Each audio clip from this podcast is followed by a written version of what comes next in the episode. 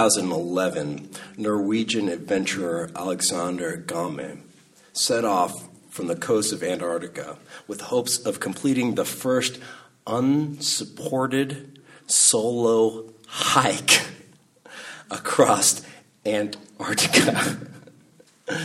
Better him than us, right? the trip, it took him 57 days to reach the South Pole. And on day 87, he completed his voyage.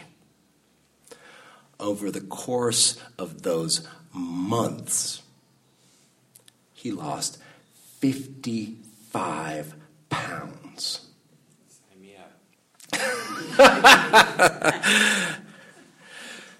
to say that he was exhausted is an understatement.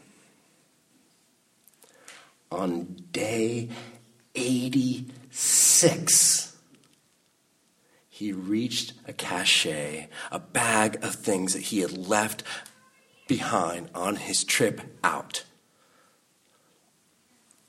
After all that time, this bag was buried beneath several feet of snow and marked only with two locator poles that were howling in the wind. Alexander set down his pack with a GoPro attached to it and he started digging.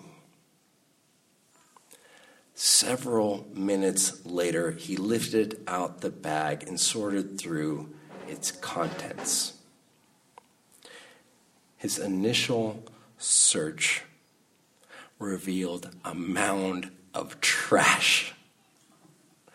Wrappers from food he'd eaten on the trip out, extra sunscreen, Vaseline that he'd packed, and suddenly his body froze like a dog that has eyed a squirrel. he reached through the trash and brought out a bag of cheese doodles. Generic brand. Not unlike Cheetos. This is the sound of his discovery.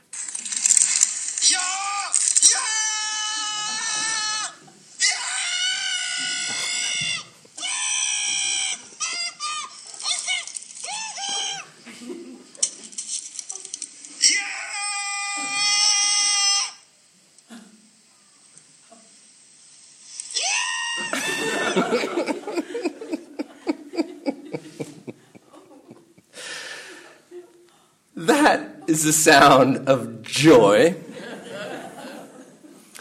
exuberance, gratitude. Gratitude for something simple, commonplace something basic but essential. Today, Jesus tells us a story of gratitude, of gratitude for grace, simple yet essential grace. Traditionally, this story is known as the prodigal son. We all know that. That title was added onto the story thousands of years after Jesus told it. Jesus starts the story this way There was a man who had two sons.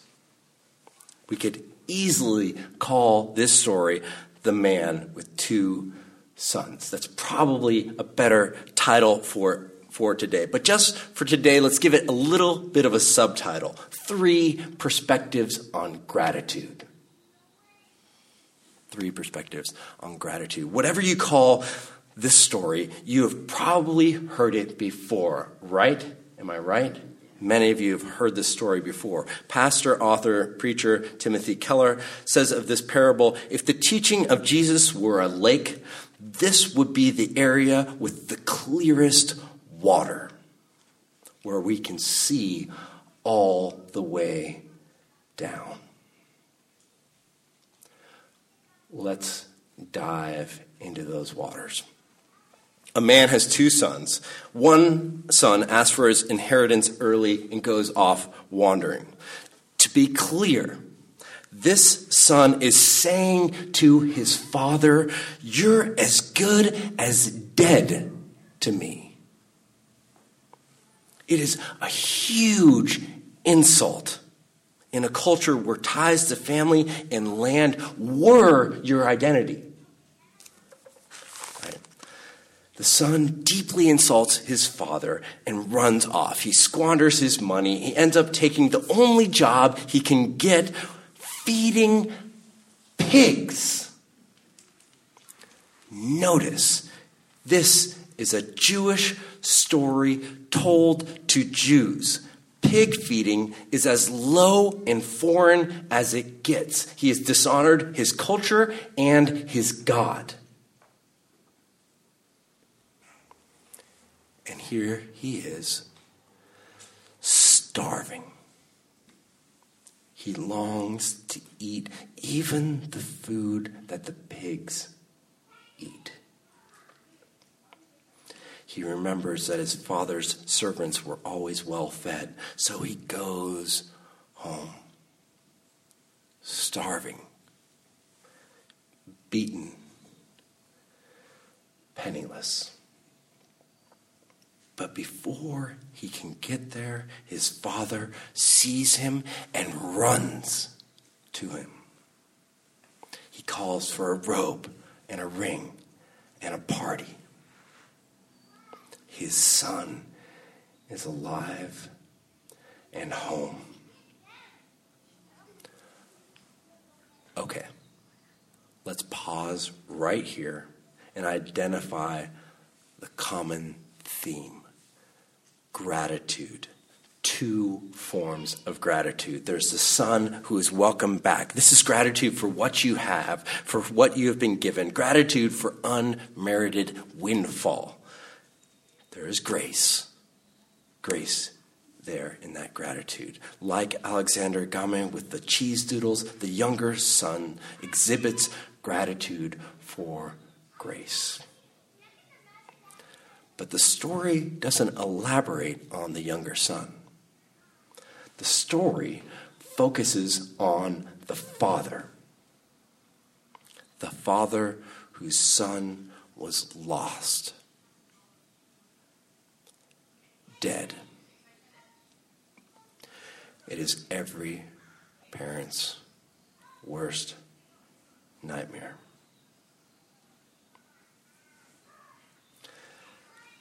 This son was thought dead. He had cut his ties with his father, likely to die without ever seeing his father again. But his child is not dead. His child has come home. The father is overwhelmed with gratitude for restoration, resurrection. It is gratitude not for what you have, but for something lost. This is the deeper grace. This is the real cheese doodles. It is time to party. Except, except, except, except the older brother. Older brother gets home from a hard day of work after years of hard days of work, sees everyone partying, and when he hears why, he refuses to join them. Do you blame him? Yeah. Sisters and brothers, we are the older brother. We live in the safety of our Father's house. We enjoy the privileges of our heritage as Christians and Americans. However, we got here, we abide in privilege. often it's hard to acknowledge how much we have. When is the last time you screamed with joy when you found food? When is the last time you gave thanks for the water in your shower or thanked God for your toilet? When have you danced for your bed, jumped with joy for your clothes, or howled because you have a refrigerator and the internet? I say all this not to make you feel guilty, but to invite you to the party, to invite you to come celebrate to come to the party. Come celebrate what you have been given. Like those commonplace comforts, water, food, shelter, we are surrounded by a comfort much more profound and everlasting. It is grace, it is God's love, God's favor, unmerited and undeserved. Like we talked about last week, it is an everlasting party, a celebration of connection between God, neighbor, air, tree, sky, sun, moon, stars, galaxy, an ever expanding universe stretching back to our ancestors and to all those who will come after us.